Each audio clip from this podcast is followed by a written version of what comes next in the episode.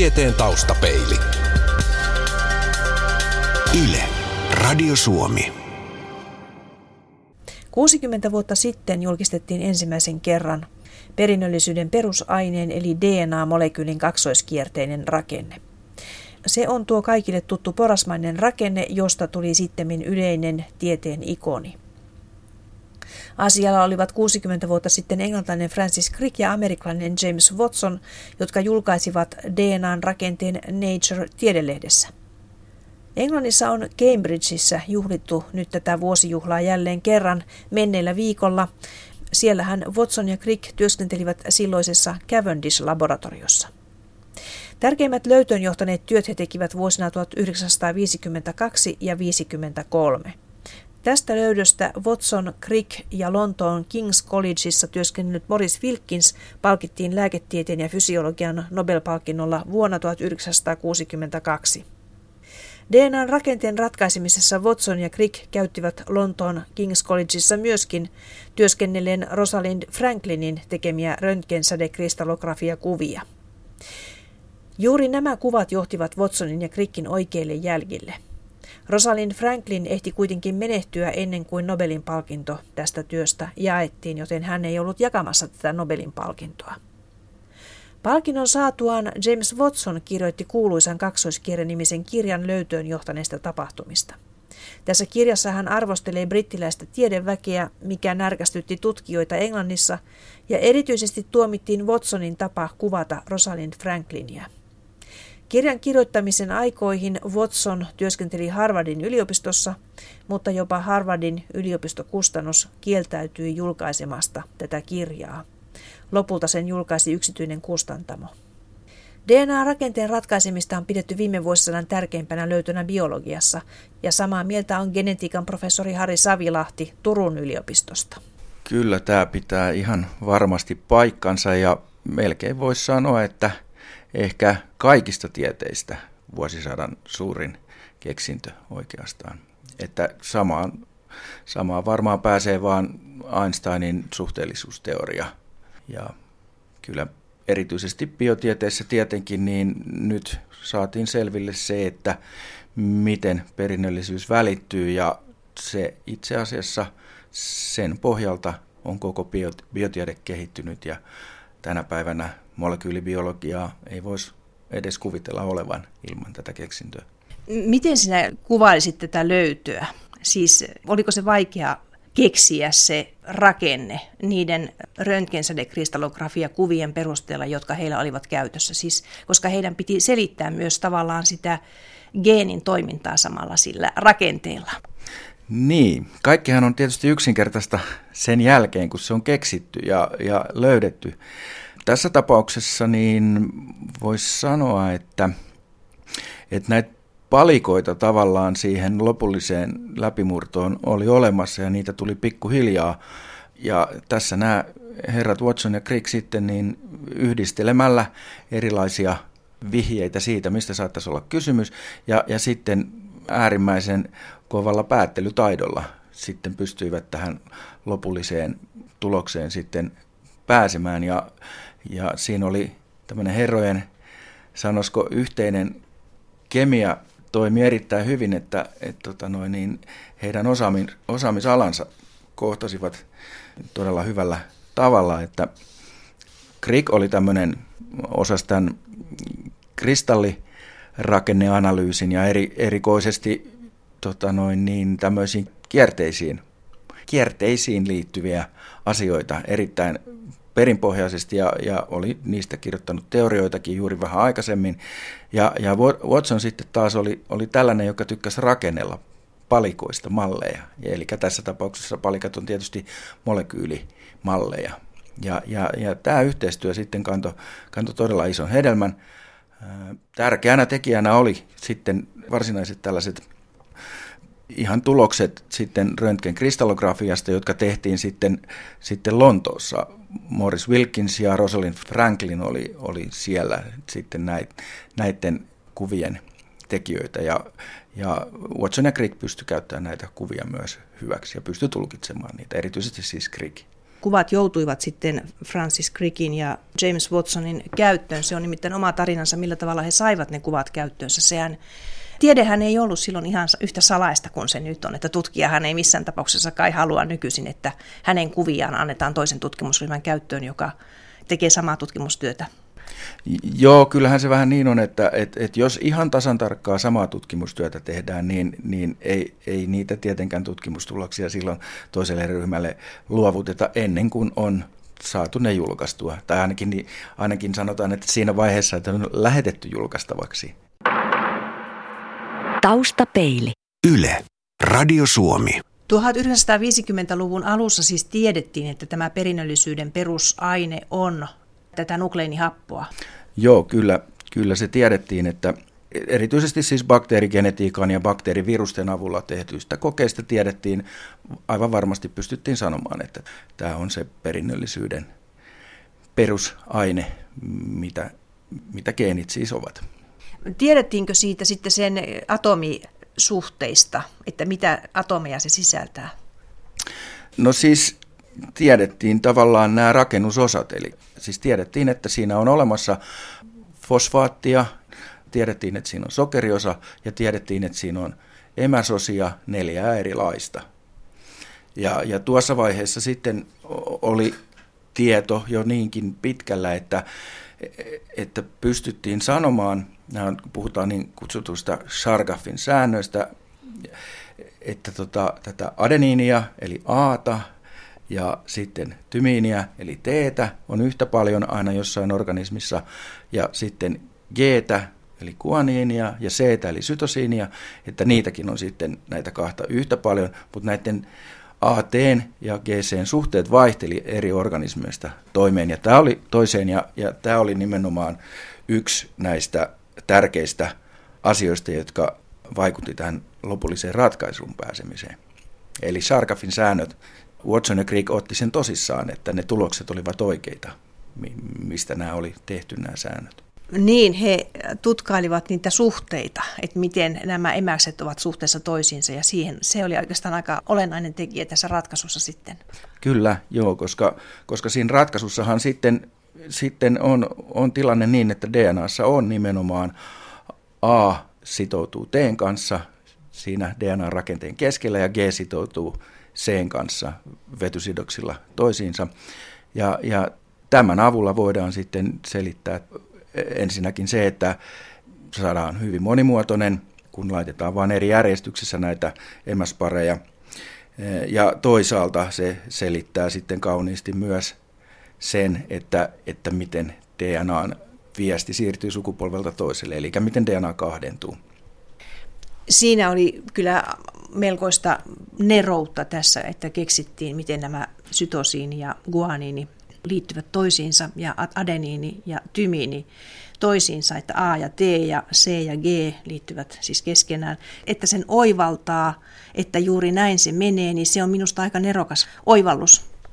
Kyllä, joo. Ja, ja siinä, siinä auttoi muutama, muutama seikka. Ja, ja, ja ensimmäinen oli se, että hän teki ensiksi malleja, joissa joissa he ajattelivat, että, että nämä sokerifosfaattijuostet tai juosteet olisi ikään kuin keskellä ja sitten nämä emäkset olisi siellä niin kuin sivuilla. Mutta sitten nämä kristallografian tulokset sieltä Lontoon laboratoriosta, niin, niin ne osoitti, että kysymyksessä itse asiassa on todennäköisesti juuri toistepäin tämä tilanne, eli, eli että ne sokerifosfaattijuosteet ovatkin niin kuin ulkoreunassa tätä molekyyliä ikään kuin.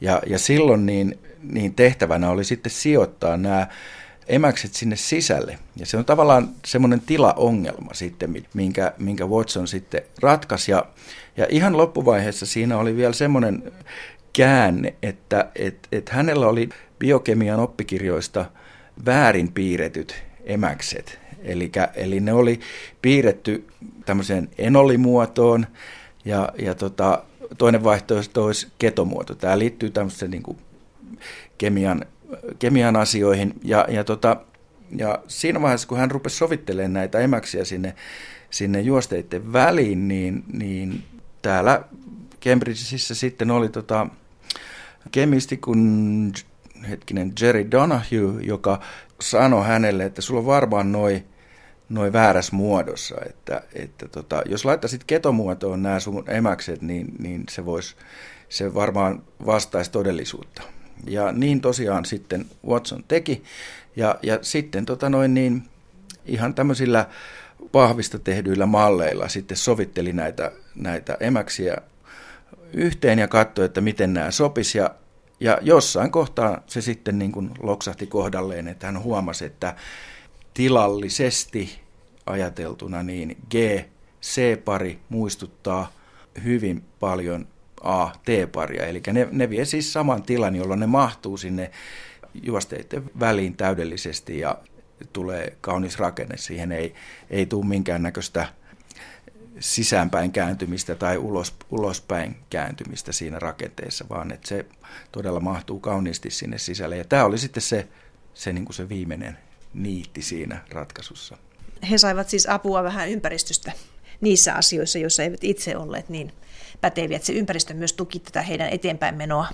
Kyllä, tämä, tämä käy hyvin, hyvin selvästi ilmi, ilmi tota, sekä Watsonin itse itsensä kirjoittamasta kaksoiskierrekirjasta, että, että muista näistä, mitä nyt on aiheesta kirjoitettu sitten jälkeenpäin. Ja näyttää ilmiselvästi siltä, että tämä Cambridgein laboratorio, missä he olivat, niin, niin oli tämmöinen ajatusten sulatusuuni siinä vaiheessa. Että siellä oli, sinnehän Nobelin palkintoja tuli siihen aikaan niin kuin melkein harva se vuosi suurin piirtein. Ja, ja tosiaankin kaikki mahdollinen paras informaatio mitä oli sillä hetkellä maailmassa saatavissa kemiasta ja molekyylibiologiasta, proteiineista, nukleinihapoista, niin, niin löytyi lähistöltä ja, ja nämä herrathan oli kovia puhumaan.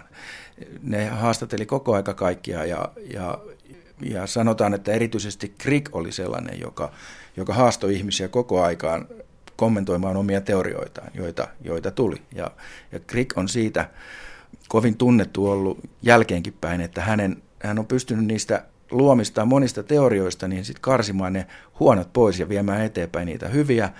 Ja hän on osunut harvinaisen monta kertaa oikeaan näissä teorioissaan, että ne on jälkeenpäin sitten todistettu, että juuri näin asiat ovat. Taustapeili. Yle. Radio Suomi. DNAn rakenteen ratkaiseminen perustui menetelmään, jota sanotaan röntgensädekristallografiaksi. Siinä käytetään apuna röntgensäteitä, joita kohdistetaan kiteiseen aineeseen, siis kiteiseen tutkittavaan aineeseen. Ja hyvä kide on edellytys, jotta tämä menetelmä toimii hyvin. Professori Harri Savilahti Turun yliopistosta. Kaiken menestymisen A ja O tällaisessa työssä on se, että saadaan aikaiseksi hyvälaatuinen kristalli se työ alkaa oikeastaan vasta siitä sitten, kun ne kiteet on saatu aikaiseksi. Eli sitten ne tulkitaan sitten, tai tehdään nämä, laitetaan sinne röntgen, röntgensäteeseen ja, ja, ja sitten otetaan ne kuvat ja, ja, ja tulkitaan sitten. Mutta yksi semmoinen merkittävä seikka on, joka mulle itselleni tähän DNAhan liittyen tuli silloin, kun itse opiskelin mieleen, että hetkinen, että miten nyt sitten DNAsta voidaan kristallografiaa tehdä, kun eihän se nyt oikeastaan muodosta kiteitä. Ja kesti aika pitkä ennen kuin joku, joku sen mulle sitten sanoi, että mi, miten se tehdään. Ja, ja tota, yksinkertaisesti tämä perustuu siihen, että, että DNA-molekyylejä voidaan venyt, venyttää tavallaan sitä liuosta. Että DNA-liuoksessa, jos siinä on tarpeeksi DNAta, on tämmöistä vähän kuin limaa. Et, et jos nenästä otatte, otatte limaa ja rupeatte venyttämään sitä, niin, niin tästä, tästähän tulee tota noin semmoinen ohut nauha. Ja, ja, ja juuri näin Rosalind Franklin ja, ja Morris Wilkins teki. Eli, eli heillä oli DNAta liuoksessa ja he venyttivät sitä limaa semmoiseksi ohueksi pitkäksi nauhaksi.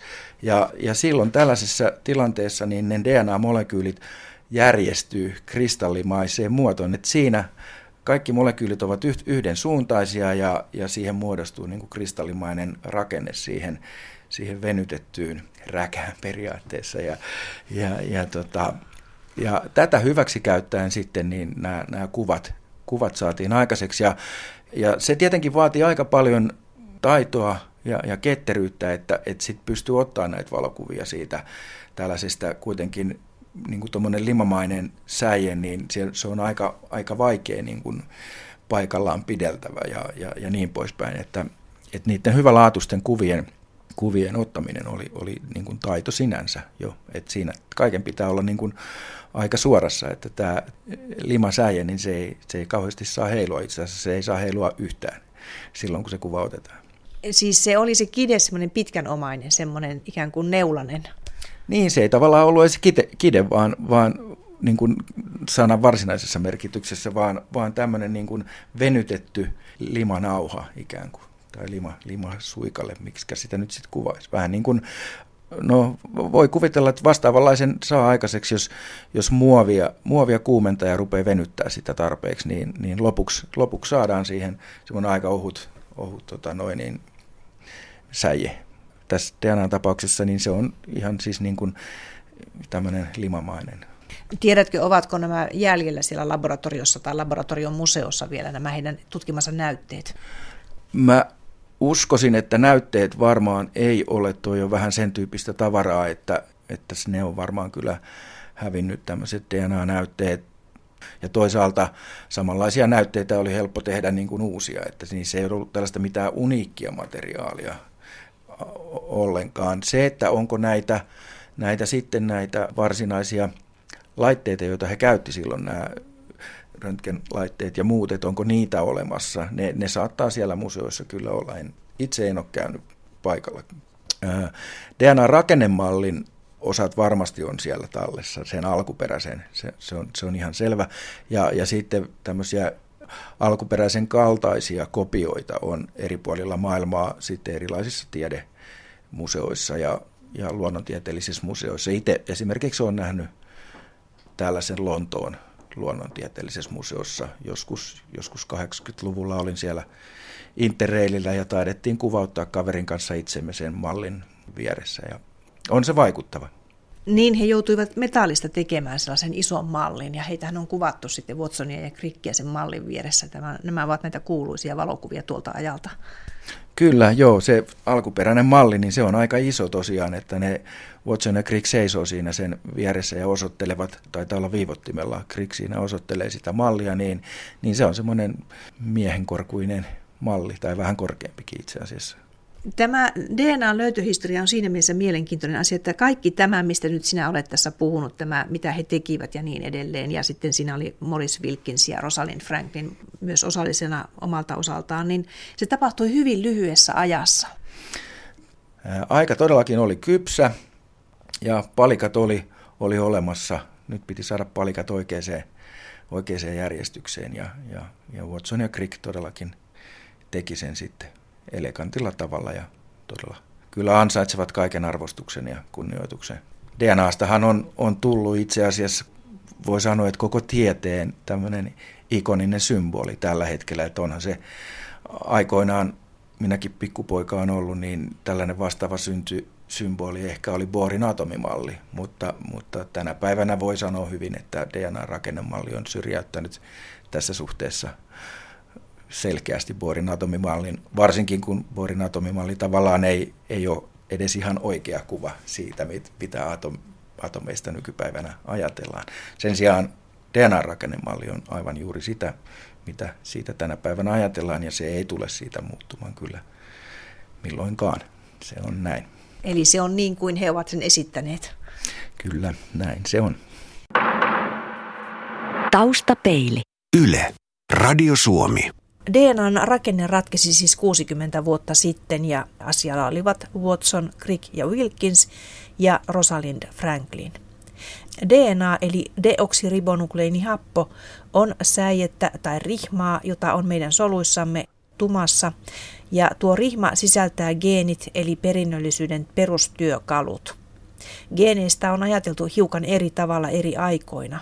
Geenin määritelmä on muuttunut itse asiassa viimeisen kymmenenkin vuoden aikana, kun tieto on karttunut. Mikä on geeni nykykäsityksen mukaan? Vastaajana on dosentti Mikko Frilander Helsingin yliopistosta biotekniikan instituutista. Kysymys on aika vaikea jos palataan tässä historiaan, niin geeni ehkä on ensimmäisen kerran selkeästi määritelty 40-luvulla. Toki asiasta on puhuttu jo huomattavasti aiemmin vuosissa, viime vuosisadan alussa. Ja silloin puhuttiin, että yksi geeni vastaa yhtä proteiinin, eli tällaisen valkuaisaineen, tai koodaa yhtä valkuaisainetta. Nykyään tilanne on viimeisten tutkimusten mukaan muuttunut merkittävästi. Ensinnäkin voidaan sanoa, että esimerkiksi ihmisellä yksi geeni voi koodata huomattavan suurta määrää erilaisia geenituotteita, eli näitä valkuaisaineita. Mutta sen lisäksi ihan tässä 2000-luvun aikana niin on nyt selvinnyt, että Tällaisten geenien lisäksi ihmisen perimässä on valtava joukko geenejä, jotka eivät koodaa valkuaisaineita ollenkaan, vaan ovat niin sanottuja RNA-geenejä. Ja näitä on vähintään yhtä monta kuin näitä, sanoisiko, perinteisiä geenejä, jotka tuottavat valkuaisaineita. Tarkoittaako tämä sitä, että meillä on kahdenlaisia geenejä, näitä perinteisiä geenejä ja RNA-geenejä? Kyllä, ja nämä RNA-geenit, ne on, ne on tunnettu itse asiassa hyvin pitkän aikaa, jo aina 60-luvulta asti, mutta aiemmin ajateltiin, että ne olivat erikoistapauksia. Niitä oli ehkä muutama meidänkin perimässämme, mutta 2000-luvulla voidaan sanoa, että tällainen teknologinen kehitys on mahdollistanut hyvin tarkan eh, perimän tutkimuksen. Ja sitä kautta on pystytty pureutumaan hyvin syvälle erilaisiin geeneihin ja niiden, niiden synteesiin, eli siihen, miten ne muodostetaan solujen sisällä. Ja tällä hetkellä näyttää, että tällaisia niin sanottuja RNA-geenejä on tosiaan enemmän kuin perinteisiä geenejä ihmisen genomissa. Ja itse asiassa nyt tutkimus on siirtymässä siihen, että pyritään ymmärtämään, mitä tämä toinen eh, geenijoukko tekee. Yksi perinteinen geeni voi koodata monia valkuaisaineita, siis valkuaisaineiden muodostusta, proteiinien muodostusta. Miten monien voi yksi geeni koodata? Kuinka monta tuotetta voi yhdellä geenillä olla nykykäsityksen mukaan? Se vaihtelee geeneissä ja eri eliöissä, mutta jos otetaan tällaisia ääritapauksia, joita tunnetaan, niin näitä on esimerkiksi banaanikärpäsellä, joka on hyvin tutkittu tällainen malliorganismi, niin erittäin luotettavasti on pystytty varmistamaan, että yksi geeni koodaa esimerkiksi 38 000 erilaista geenituotetta ja tässä ehkä perspektiivinä voi sanoa, että banaanikärpäsellä on noin 14 000 geeniä, joten tässä on valtava ero. Mutta samassa, äh, samassa eliössä on myöskin vielä, vielä uskomattomampi äh, geeni, joka voi koodata jopa miljoonaa erilaista geenituotetta. Onko sellaisia geenejä olemassa, joiden tuotteena syntyy vain yksi valkuaisaine, yksi proteiini? Kyllä, näitä myöskin löytyy ja näitä on kohtalainen joukko, mutta yleisesti ottaen voidaan sanoa, että jos edelleen puhumme ihmisen geeneistä, että yli 90 prosenttia ihmisen geeneistä on sellaisia, että ne koodaavat enemmän kuin yhden geenituotteen. Kuinka paljon ihmisellä on DNA-pätkää perimässä? Jos nyt väärin muistan, niin se, sitä oli jossain määrin noin hieman toista metriä niin tätä DNA-rihmaa ja se taas muodostuu noin 3,2 miljardista tällaisesta kemiallisesta yksiköstä ja tämä on ihmisen kohdalla tilanne. Riippuen sitten neljästä, niin tämä määrä vaihtelee hyvin suuresti ja itse asiassa ihminenkin tässä tapauksessa on hyvin sellaista keskiarvoluokkaa, että on olemassa eh, jopa yksisoluisia ameboja, joiden DNAn määrä voi olla jopa 200 kertaa suurempi kuin ihmisen. Ja ihmisellä on siis toista metriä? Ihmisellä on noin toista metriä DNAta ja, ja tämä on siis yhdessä solussa. Eli sitten me äh, kerromme sen huomattavan monella miljardilla, äh, kun otetaan kokonainen ihmisyksilö. Äh, mutta että yksittäisessä amebasolussa voi olla tosiaan niin kuin 200 kertaa enemmän kuin ihmisen solussa. Ja samoin esimerkiksi liljat kasvipuolella yleisestikin on tavattoman suuria genomeja verrattuna eläinpuoleen. Miksi? Sitä ei tiedetä. Ilmeisesti siitä ei ole varsinaista haittaa kasveille. Ja kasvit voivat myöskin niiden genomi pystyy suhteellisen helposti kahdentumaan ja se on tapahtunut monta kertaa evoluution kuluessa. Siellä ei ole ihan vastaavia hyvin tiukkoja säätelymekanismeja jotain eliöpuolella. Ja sen takia niin se tuntuu toimivan. Myöskään kasvit eivät ole niin riippuvaisia energianlähteistään, koska ne käyttävät auringonvaloa muistan, kun oli sellainen vaihe joskus 90-luvun loppupuolella, että kuviteltiin ihmisellä olevan noin 30 000 geeniä tai vähän yli 30 000 geeniä ja sehän sitten tarkentui noin 10 000 pienemmäksi suurin piirtein. Mutta, mutta lähtökohtana oli se, että ihmisellä täytyy olla paljon geeniä, koska ihminen on niin kovin, kovin älyllinen olento. Itse asiassa geenien lukumäärähän ei ratkaise kaikkia. Tämä on totta ja tässä on itse asiassa hauska tarina. Itse olen pitänyt aiheeseen liittyviä esitelmiä, jossa otsikkona on ollut yhdessäkin diassa, että ihmisellä on 100 000 geeniä, sitten vedin sen yli ja ihmisellä on 80 000 geeniä, sitten 40 000, 30 000. Nykyinen luku on hieman yli 20 000 geeniä. Ihan vertailuna voi sanoa, että esimerkiksi lituruoholla kasvilla on noin 27 000 geeniä, ää, vesikirpulla on 30 000 geeniä, eli geenien lukumäärä ei itsessään tässä tapauksessa merkkaa tarkkaa mitään. Se, mikä tällä hetkellä näyttäisi olevan keskeisenä, on geenistä tuo, tehtyjen geenituotteiden lukumäärä, joka on yksi tekijä tässä, ja esimerkiksi ihmisellä arvioidaan, että näitä on joitakin satoja tuhansia vähintään, ellei suurempi joukko. Nämä on jossain määrin hankala selvittää. Ja sitten toisaalta nyt uutena pe- pelurina tähän on tullut nämä RNA-geenit, säätelijägeenit, joita on tosiaan niin kuin vähintään sama määrä kuin näitä varsinaisia proteiinia koodaavia geenejä. Löytyisikö niiden proteiinien lukumäärästä sitten se selitys näin monisäikeisestä olennosta, kun ihminen voi olla tämmöinen älyllinen olento? Sieltä löytyy varmaan osaselitys, mutta nykyään ehkä ajatellaan, että vielä tärkeämpää kuin näiden rakennuspalikoiden määrä on, on niihin kohdistuva säätely ja siihen liittyy yhtenä tekijänä nämä niin sanotut RNA-geenit ja se, millä tavalla ne vaikuttavat näiden varsinaisten niin proteiinia koodaavia geenien tuotantoon. Eli voidaan sanoa, että tällainen monimutkaisen eliön rakentamiseen niin var- tarvitaan paljon erilaisia rakennuspalikoita, mutta myöskin hyvin tarkkaa säätelyä ja koordinaatiota, jotta se saadaan oikein. Tieteen taustapeili. Yle. Radio Suomi.